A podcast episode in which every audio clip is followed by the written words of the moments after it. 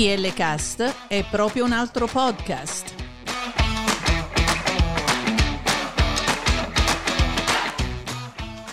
DL Cast è una finestra aperta sul mondo della cultura, musica, cibo, viaggi, interviste e molto altro.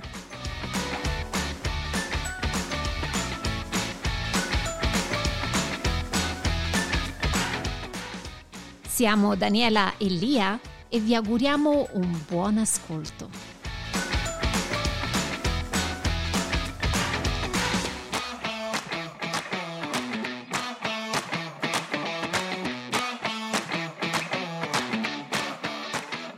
Buongiorno da DL Cast, ciao Daniela. Buongiorno a tutti e buongiorno specialmente alla mia Lia.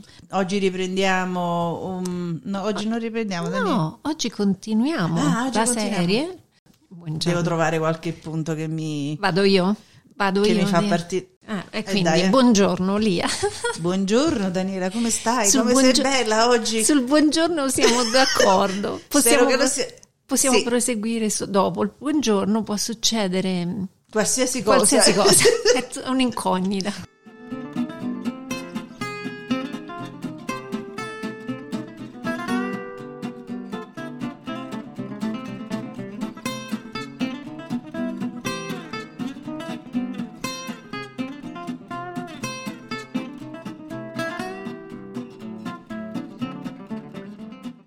E qui da DL Cast riprendiamo la registrazione e continuiamo con eh, le nostre proposte dell'estate. Daniela, che cosa La stavamo facendo? Dell'estate stiamo facendo le regioni italiane e quindi anche oggi vi proponiamo alcune, alcune regioni, perché questa è la seconda puntata dedicata alle regioni d'Italia. Perfetto Daniela, allora adesso ti ho anche settato il livello, vedi? Sì, È quello che dobbiamo guardare. perfetto. Adesso sei Adesso perfettissima. sono perfetta, sono tornata la vecchia Daniela. Ascoltate la voce di Daniela e i consigli che ha da darvi sul- eh, sull'Italia perché questa è una voce dolcissima a mezzanotte dopo che avete bevuto un bicchiere di vino e una birra. Così faccio addormentare le persone, dici. Guarda che funziona. eh. Grazie, sono un sonnifero, mi stai a dire. DL Cast Daniela Henderson e Lia Delfi per voi e oggi parliamo della Calabria, iniziamo con la regione della Calabria, Certo, e perché iniziamo proprio con la Calabria oggi? perché è una regione che io non conosco. Eccoci qua. Sono stata una volta da piccina, ma non ci sono più tornata. E quindi non è che conosco molto bene questa regione, che forse è anche un po' poco conosciuta dagli italiani, Eh sì. vorrei dire. E quindi lì mi ha fatto questo bellissimo regalo e ha preparato qualcosa di veramente interessante. Piccolo, ma molto piccolo. Mhm. Quindi scopriamo che la Calabria in realtà è una gemma tutta da scoprire. Un misto di culture dall'antica Grecia alla Spagna borbonica e alla Francia fino all'indipendenza italiana a metà del XIX secolo. Una regione che offre luoghi di bellezza e interesse storico, boschi e laghi, varie attività fisiche per tutte le età, cibo e vino deliziosi e uno straordinario spirito di comunità nelle sue città e paesi. Grazie ai notevoli investimenti infrastrutturali degli ultimi decenni, la Calabria è pronta ad accogliere visitatori stranieri. La regione è accessibile dagli aeroporti di Lamezia, Reggio Calabria, Crotone e Scalea. La Calabria si esplora meglio in auto anche se le linee ferroviarie corrono lungo la costa e attraversano l'entroterra attraverso le due principali città di Cosenza e Catanzaro. Cominciamo con il parlare della riserva naturale del Raganello, un'area naturale protetta nel Parco Nazionale del Pollino, nel nord della Calabria, uno dei tre parchi nazionali della Calabria ed è distribuito tra 56 città e paesi. Tra questi c'è l'affascinante cittadina collinare medievale di Murano Calabro. Numerose sono le teorie sulla derivazione del nome Murano Calabro che vanno da un termine greco che significa adunare o ammassare, come descrizione della forma del borgo, a un termine ebraico per castello, fino in ultimo all'ipotesi del tutto inverosimile che fu fondata dai Mori, in quanto la comunità esisteva già in epoca romana. Quindi Calabro fu aggiunto dopo l'unificazione d'Italia per distinguerlo da Morano sul Po in Piemonte. Mentre le origini specifiche non sono chiare, Morano Calabro era presente sulla mappa dal secondo secolo a.C., come testimonia un importante segnavia storico noto come Lapis Polle. Questo miliario marmoreo, rinvenuto in provincia di Salerno, testimonia Morano come tappa della strada romana che da Capua andava a Reggio Calabria, la via Capua Regium, detta anche percorso meridionale della via Popilia che percorreva 517 km. Si può vedere il nome latino Muranum sulla quinta riga del marcatore romano. Io poi mi chiedo, adesso mi viene da pensare, ma perché siamo stati costretti a cambiare i nomi? Perché non è la prima, eh? non è la sola, infatti dopo ne parleremo di un'altra, dopo l'unificazione dell'Italia. Non potevano cambiare loro il nome, insomma. Sono i vincitori che scrivono la storia, Lia. Vabbè, sto zitta, non continuo, va? altrimenti poi dopo andiamo in polemica.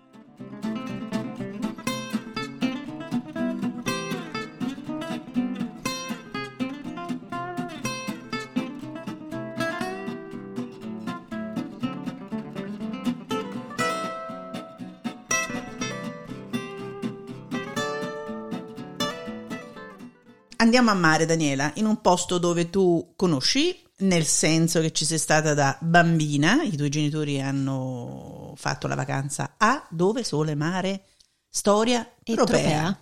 La perla del Mediterraneo. Tropea si trova a circa un'ora dall'aeroporto, quindi è facilmente, di Lamezia Terme naturalmente, ed è facilmente accessibile anche da località impensabili. La sua economia è predisposta verso il turismo, infatti ci sono una serie di ottimi ristoranti, pensioni, hotel, campeggi dentro ed intorno al centro storico. Le spiagge di Tropea sono situate sotto la scogliera, che è magnifica. Queste spiagge sono state votate, non so se lo sai, le spiagge più belle d'Europa.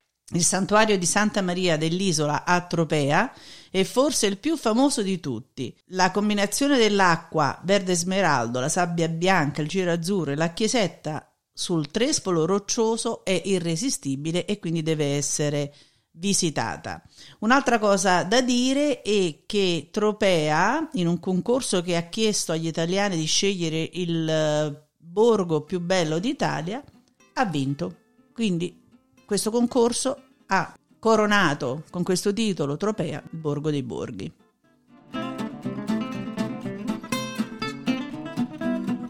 Ci sono altre piccole cittadine che non sono conosciute, Daniela, come per esempio Stilo, che si trova verso la punta della Calabria ed ospita uno dei migliori esempi di chiese bizantine in Italia. Si dice che le quattro colonne greche della chiesa furono portate da fanciulle per intervento divino. Stilo ospita anche le rovine ben conservate di un castello normanno dell'undicesimo secolo che ci ricordano che l'Italia meridionale era un tempo sotto il loro dominio. Per le sue associazioni storiche, Stilo è uno dei 13 comuni della Calabria che gode dello statuto speciale dell'assessorato italiano al turismo. Molte persone, come ci siamo anche dette, diciamo privatamente, Daniela, passano da Reggio nella fretta di arrivare dall'Italia continentale all'isola di Sicilia senza pensare che cosa potrebbero perdersi solo 20 minuti più avanti lungo la strada.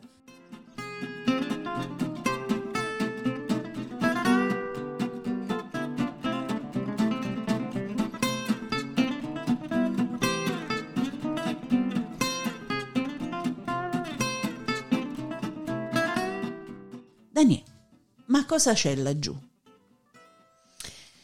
Guarda, prima di tutto Reggio esiste da sempre, ok? Quindi partiamo proprio da Reggio Calabria. Eh, conosciuto anche come il Calabria o di Calabria, fu aggiunto al nome dopo l'unificazione per non confonderlo con Reggio Emilia al nord. La sua storia è antecedente ai greci che nell'ottavo secolo a.C. stabilirono questa posizione strategica al centro esatto del Mediterraneo. Chiamarono la loro colonia Region, che fu successivamente latinizzata dai romani e trasformata nel corso dei secoli sotto i vari governi della zona. Visitatore occasionale che si affaccia per la prima volta a Reggio potrebbe chiedersi cosa sia successo al centro storico che la brava gente di Reggio, oppure i regini, ha chiamato casa per così tante epoche. La semplice risposta sarebbero i terremoti, principalmente quelli del 1783 e del 1908. Questi furono due eventi sismici devastanti che travolsero la Calabria meridionale e la Sicilia orientale. Di conseguenza l'architettura di Reggio scompare e quindi appare piuttosto moderna rispetto alla sua lunga storia. Dopo il terremoto del 1908, il centro storico fu completamente ricostruito in uno stile architettonico tra l'ecletismo e il liberty, l'arte nuova italiana, uno stile per il quale Reggio è nota un aspetto generale piuttosto uniforme con un'aria di signorile raffinatezza.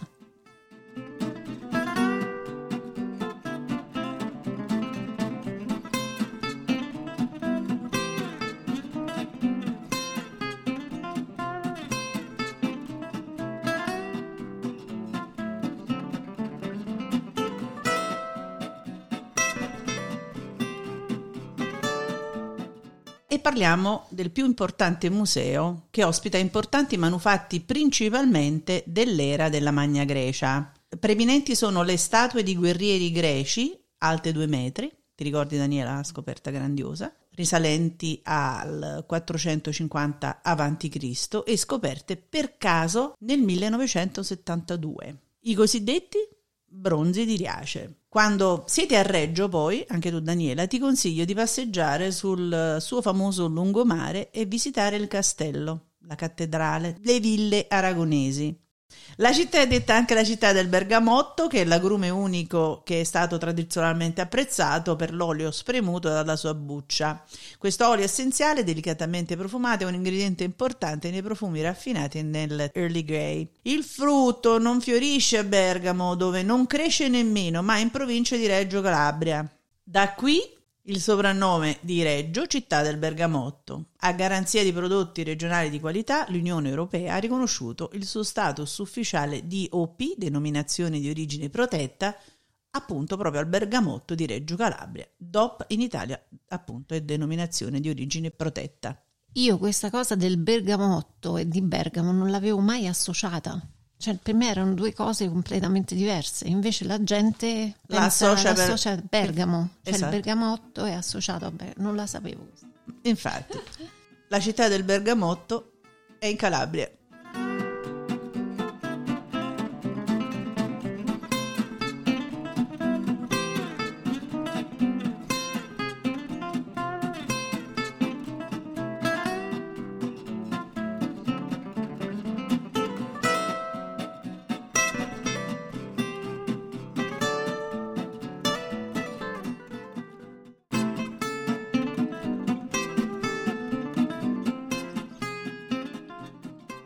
L'influenza culturale formativa della Calabria fu appunto da, da lì ovviamente la Magna Grecia, quindi l'antica Grecia, le sue colonie maggiori si trovano lungo la costa ionica della Calabria, oggi sono rappresentati dai siti archeologici e da musei che espongono case antiche, templi, anfiteatri, mosaici e anche monete locali.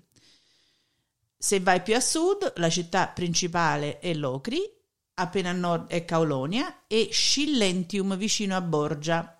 Poi abbiamo Crotone, che io ho visitato molto spesso, che era la città più importante d'Europa, famosa per i medici, gli atleti olimpici e il matematico Pitagora, mia cara.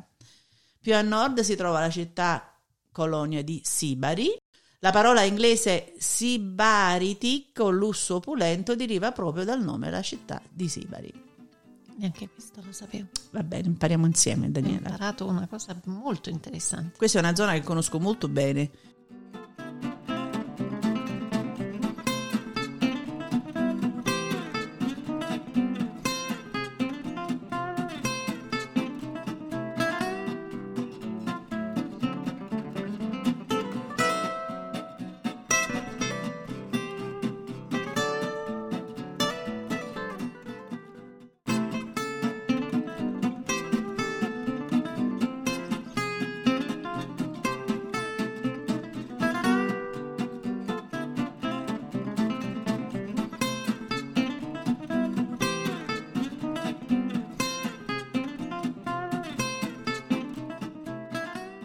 Interessantissimo, però lì dal sud ci dobbiamo di nuovo rispostare al nord.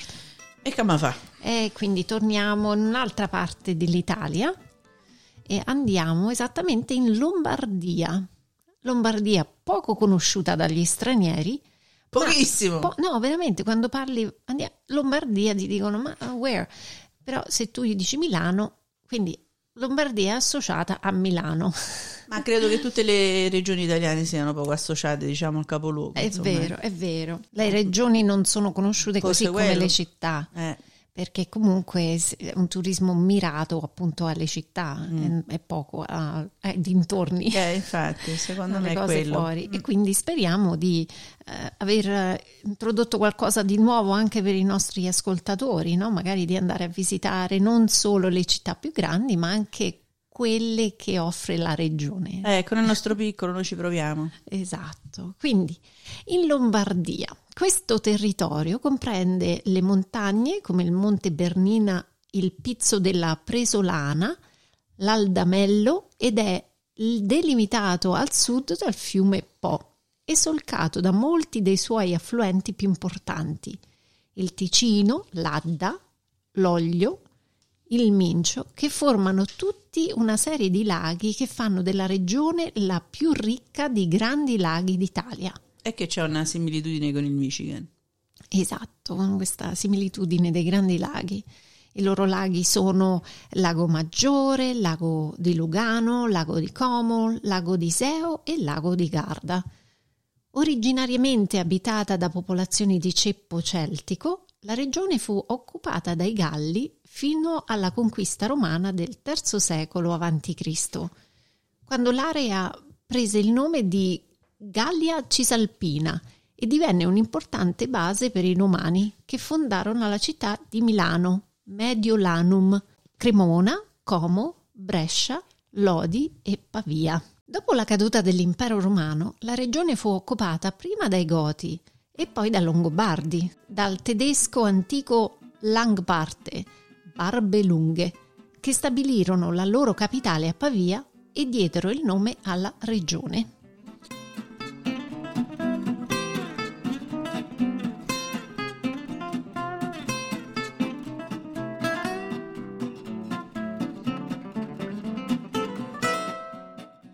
Ovviamente se volessimo parlare di Milano non faremmo più. Quindi il capoluogo, ripetiamo, della, della Lombardia è la città di Milano, che è ricca di monumenti storico-artistici di altissimo valore, appunto che testimoniano quello che tu raccontavi, Daniela, la storia del capoluogo longobardo attraverso i secoli ed è una delle destinazioni più popolari in Italia, ma non solo, anche per gli amanti dei, dei monumenti, quindi non è soltanto Milano, la Milano diciamo della moda. Uno dei monumenti più iconici di Milano, appunto, è il Duomo, la cattedrale gotica che domina il centro della città. È uno dei simboli più importanti, appunto, ed è famoso per la sua imponente facciata in marmo bianco e per la sua incredibile vetrata colorata. Se vi chiedessimo di immaginare Milano, la prima immagine che molto probabilmente vi verrà in mente è il Duomo di Milano. Oltre ad essere un edificio iconico, la storia ed i manufatti che ospita sono assolutamente affascinanti. Per esempio, uno dei chiodi della crocifissione di Gesù è custodito all'interno della chiesa. Il Duomo di Milano è una miscela di diversi stili edilizi, ma quando la costruzione iniziò nel XIV secolo, il progetto iniziale era in stile gotico. Daniela, so che sei stata a Milano ultimamente, l'anno scorso se non sbaglio, Sì. appena dopo il Covid, sei stata al Duomo di Milano? Che, che mi puoi raccontare proprio da esperienza di turista? Guarda, da esperienza di turista ti dico è bellissimo, è un monumento che ho visto diverse volte, però ogni volta ti dà quella, ti dà quella sensazione. E purtroppo appunto c'erano ancora delle misure del Covid, con- quindi eh, ho, ho avuto problemi ad entrare per poterlo visitare, bisognava fare una prenotazione, pagare un biglietto in Mm. anticipo ovviamente Ecco. perché non si trovava subito, però siamo riusciti ad entrare perché per eh, i pellegrini, le persone che volevano entrare per pregare, era accessibile, però non era visitabile, c'era un'area dedicata per Quindi consigliamo sempre di controllare prima di andare se bisogna fare un biglietto o una prenotazione particolare. Sì. Ma ci sono alcune curiosità sul Duomo di Milano che ci vuoi raccontare? Esatto, e infatti guarda Lia, sono rimasta molto colpita dal fatto che è, comunque è la chiesa più grande d'Italia. Eh, il che io eh, da romana ho sempre saputo che San eh Pietro beh, è la eh chiesa beh, più grande, però tecnicamente se proprio si vuole andare a spulciare, eh, San Pietro si trova in Vaticano, che è un paese completamente diverso dall'Italia. Il Duomo di Milano detiene quindi il titolo di chiesa più grande d'Italia. È anche la quarta chiesa più grande del mondo, usando metri quadri come misura, con i suoi 11.700 metri quadri è infatti al quarto posto dietro alla Basilica di San Pietro in Vaticano, la Basilica del Santuario Nazionale di Nostra Signora di Aparecida in Brasile e la Cattedrale di Siviglia in Spagna. Nel punto più alto la cattedrale si trova a poco più di 108 metri. A decorare la guglia più alta della chiesa è la Madonnina, una grande statua dorata della Vergine Maria. Ci sono voluti quasi 600 anni per terminare la costruzione del Duomo di Milano. Nel corso dei secoli più di 70 architetti hanno lavorato alla chiesa. La costruzione iniziò nel 1386 e la cattedrale, come la vedete oggi, fu completata solo nel 1965.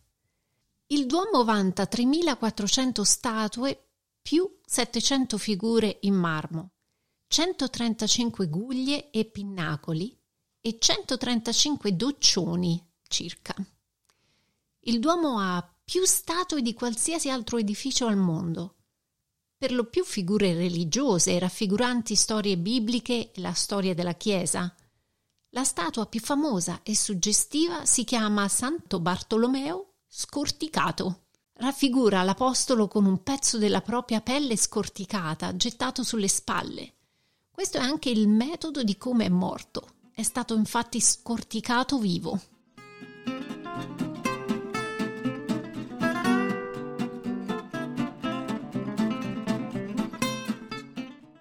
Ma tornando a Milano, non possiamo fare a meno che andare a vedere l'ultima cena di Leonardo da Vinci. È ospitata nella chiesa Santa Maria delle Grazie ed ex monastero domenicano, con una storia che ha quasi dell'incredibile, di sfortuna e anche di abbandono. Dalla sua quasi distruzione in un bombardamento americano nell'agosto del 1943 fu solo l'ultimo capitolo di una serie di disavventure, tra cui, se si vuole credere anche ad una fonte del XIX secolo, essere stata imbiancata dai monaci. Per visionare l'opera è necessaria la prenotazione Qua si parla di tre settimane di anticipo, ma alcuni tour in autobus urbani includono una visita nel loro circuito regolare che potrebbero essere anche una buona opzione. Il dipinto fu eseguito in quello che era il refettorio dell'ordine, che oggi è denominato Cenacolo Vinciano. Prendete un momento per visitare la stessa Santa Maria delle Grazie, che è una bella chiesa completamente restaurata, con una bella cupola di un chiostro entrambi aggiunti da Bramante nel periodo in cui Leonardo ricevette l'incarico di dipingere l'Ultima Cena. Poi da visitare anche la Pinacoteca di Brera, che è una delle più importanti gallerie d'arte in un paese ricco artisticamente. Coloro che vogliono allontanarsi dai luoghi più popolari possono dare un'occhiata ad altri classici avvincenti come il Castello Sforzesco, un tempo era la fortezza difensiva e ora sede invece di numerosi musei. Sì, vale veramente la pena. Ci sei stata lì, vero? Sì, io ho fatto veramente il tour di cui tu parlavi. Sì. Eh, a circuito, ehm, però non l'ho fatto con l'autobus, l'abbiamo fatto a piedi. Ma no. sempre in gruppo, insomma? Sì, sì, sempre in gruppo perché quello ci ha agevolato eh, l'ingresso alla, ah, ecco. per vedere il cenacolo perché altrimenti non saremmo riusciti normalmente ad entrare. Però Daniela, quando hai detto a piedi io con gli occhietti non ho capito bene se ti è piaciuto o meno. Ah, eh. sì, è una bella, è una bella sfacchinata, insomma, una bella camminata per visitare tutta Milano a piedi. Quindi lo consigliamo ai giovani. Sicuramente sì. quello che ho fatto io a piedi, sì, eh, però abbiamo fatto il castello veramente, veramente molto, molto bello e molto affascinante. E l'ho trovata veramente una città molto eh, medievale. Certo, certo. ecco. certo. Tra i vari luoghi in Lombardia vi consigliamo anche di andare a Vigevano e specificamente a Piazza Ducale. Infatti qui troverete uno stile rinascimentale e in particolare la sua piazza costituisce il fulcro della città con i suoi 138 metri di lunghezza e 46 di larghezza. Vi si affaccia la cattedrale che con i suoi inconfondibili portici lo rendono il salotto della città. Un altro punto uh, da non mancare è Palazzo Te a Mantova, capolavoro del 1500 legato ai Gonzaga e realizzato dall'artista Giulio Romano, simbolo dell'amore di Federico II per Isabella Boschetti. Oggi è la sede di un museo e ospita periodicamente mostre d'arte. Ci spostiamo poi alla Certosa di Pavia. Fondata nel 1400, ha visto passare tra le sue mura frati certosini, cistercensi e infine benedettini opera dell'arte dell'intrecciarsi di due chiostri è oggi il monumento nazionale. Villa Reale di Monza, una perla immersa in un rigoglioso parco, una reggia imponente, eh, di recente restaurata e riportata allo splendore originario.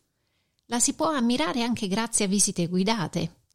Percorrendo i saloni si possono scoprire gli appartamenti dove ebbe vita una storia reale. Proseguendo, andiamo a Villa Borromeo Visconti Litta a Lainate. Vicino a Milano, a Lainate, eh, c'è una villa incastonata in un parco unico. I giochi d'acqua insieme al complesso del Ninfeo la rendono un gioiello d'arte dove si intrecciano natura rigogliosa e architettura elegante. Non possiamo non parlare di Bellaggio, che è appunto nella provincia di Como, soprannominata la Perla dell'Ario. È un borgo tra i più belli d'Italia e proprio per questo la si può considerare un'opera d'arte a cielo aperto.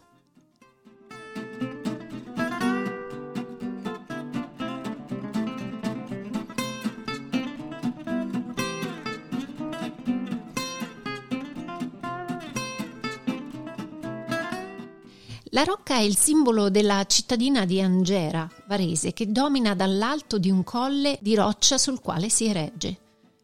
Attualmente ospita il Museo della Bambola, primo in Italia, nato nel 1988 e arricchitosi negli anni di sezioni dedicate ai giocattoli e all'abbigliamento infantile.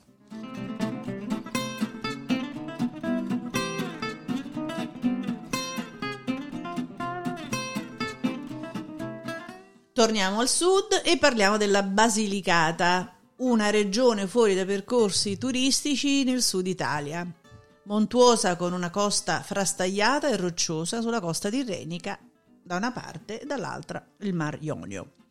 Anch'essa patria di molte culture con testimonianze della colonizzazione greca a Metaponto e Policoro, città romane, castelli normanni e abitazioni rupestri che sono state utilizzate fin dalla preistoria. Il Parco Nazionale del Pollino si estende attorno al Monte Pollino, infatti. Si trovano 24 comuni lucani e 4 riserve naturali, di cui una parte di quella entra in Calabria, l'hai accennato prima. È un po' sottovalutata, ma così non è e partiamo appunto dalla città più affascinante della Basilicata e probabilmente la più sviluppata per il turismo. Stiamo parlando della città di Matera, che abbiamo visitato, siamo stati insieme lì Daniela, con il suo quartiere dei sassi di case rupestri e oltre 100 chiese rupestri, patrimonio mondiale dell'UNESCO. Matera ha fatto sfondo a molti film, tra cui Il Vangelo secondo Matteo di Pasolini e La Passione di Cristo del 2004 di Mel Gibson. Se andate in estate non perdetevi la sua festa più famosa, la festa della Madonna Bruna, che avviene il 2 di luglio. Noi a Matera abbiamo fatto una bella esperienza. Sì, infatti lì a eh, Matera eh, è bellissima, ma anche la, La Basilicata come regione è molto amata da soprattutto i directors, dai produttori di cinema, perché vedremo che ci sono stati anche altri film girati in altre parti. Io ti porto a Montescaglioso, un paese collinare che fu centro del regno normanno di Sicilia. Uh, la vista più alta è l'abbazia di San Michele Arcangelo dell'undicesimo-quindicesimo secolo di Montescaglioso. Ad agosto la festa di San Rocco è una colorata festa locale con corteo religioso e fuochi d'artificio. Un altro paese molto carino è Bernalda, resa famosa da Francis Ford Coppola. È una vivace cittadina con un piccolo centro storico, un castello e un lungo corso principale con ristoranti, bar e negozi. Costituisce un'ottima base per visitare Matera, Craco, Metaponto e la costa. E appunto da Bernarda ti porto a Craco. Affascinanti ci siamo stati, Dani. Pioveva, ti ricordi? Mm, era proprio perfetta per l'ambiente, come dire. Sì, proprio ghost. Perché infatti Craco è una delle città fantasma più importanti d'Italia. Questa un tempo era fiorente ed era una cittadina collinare. Fu in gran parte abbandonata a seguito di una frana di fango vai al centro visitatori per un'affascinante e inquietante visita guidata. Infatti ci siamo stati e noi abbiamo trovato il centro chiuso, no? so. non so perché, eh, non so se era l'orario, il giorno o la pioggia, però esatto. non ti fanno andare da soli se non sbaglio, giusto? Esatto, perché è pericoloso. Sì. Da Craco ci spostiamo a Metaponto, che è un famoso insediamento greco sulla costa ionica, anticamente chiamato Metapontum, gli appassionati di archeologia dovrebbero visitare il Museo archeologico nazionale e le rovine fuori città che includono un tempio greco. Metaponto ha anche una spiaggia di sabbia fine e bianca. Offre il lido di Policoro, una famosa spiaggia e le rovine dell'insediamento greco di Eraclea alla periferia della città. Poi c'è Stigliano, che è un buon posto per iniziare la tua esplorazione delle montagne della Basilicata. E per finire ti porto a Aliano, che fu il paese dove fu esiliato Carlo Levi. Qui si può visitare la sua casa e vedere lo straordinario paesaggio di cui ha scritto nel suo libro Cristo si è fermato a Eboli.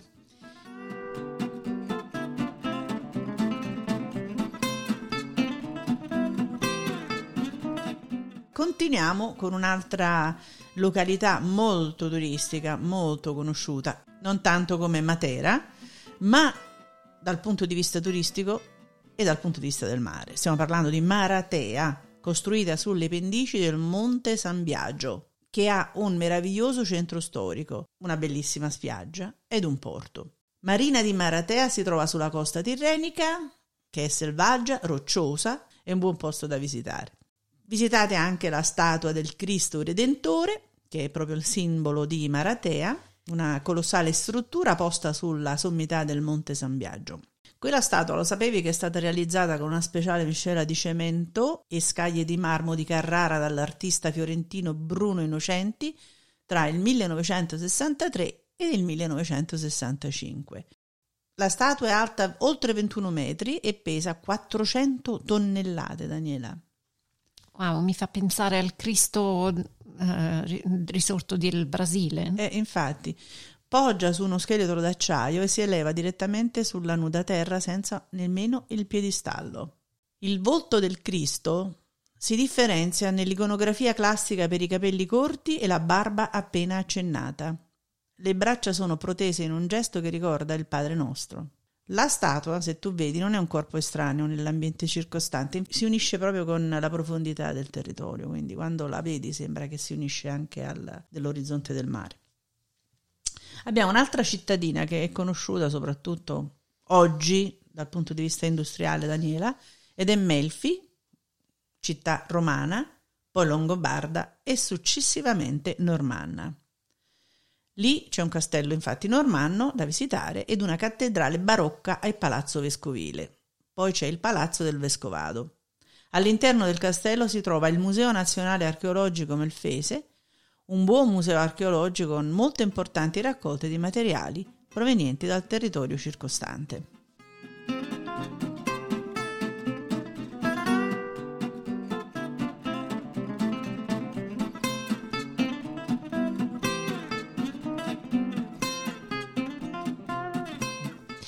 Io ti porto a Venosa, che era un tempo una città romana chiamata Venusia. Il poeta Orazio è originario di Venosa. Venosa ha un castello aragonese del XV secolo, una chiesa barocca del Purgatorio e il Paleolitico è rappresentato dall'area archeologica di Notarchirico, nella quale è stato rinvenuto un frammento di femore di Homo erectus. Successivamente andiamo a Rio Nero, in Vulture. Esiste almeno dal 290 a.C. e fu conquistata dai Normanni intorno al 1041. I paesi del Vulture sorgono all'ombra del Monte Vulture, un vulcano spento che fornisce il terreno fertile della zona. L'aglianico del Vulture è un famoso vino DOC della zona, che li conosci. Confermo. Io, io no, non conosco e andrò però a recuperare. E l'ultima città che non possiamo non menzionare è Potenza, di cui abbiamo già parlato anche quando abbiamo parlato delle città. Eh sì, Potenza che mi viene da dirlo, la potente. La potente. Mi viene da ridere perché mi ricordo quel passaggio per andare in Calabria, insomma. È una città moderna che ha subito molte distruzioni a causa dei bombardamenti della Seconda Guerra Mondiale e purtroppo anche dei terremoti, anche se rimane ancora parte del centro storico. Solo una torre del castello è ancora in piedi e l'antica cattedrale fu restaurata nel XVIII secolo. Un palazzo seicentesco, Palazzo Loffredo, ospita il museo archeologico e vi sono i resti di una villa romana. Quindi Lia, da qui con queste ultime tre città concludiamo anche con la Basilicata. Una buona vacanza. Una buona estate. Ci riascoltiamo presto. A presto. Ai prossimi suggerimenti. Ciao. Ciao.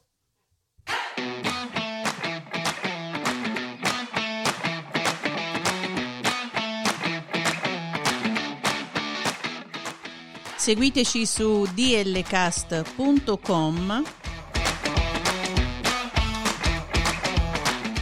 Instagram e Twitter a DLCast 2021. Ci trovate anche su Apple Podcast, Amazon Music, Spotify, Google Podcast e TuneIn.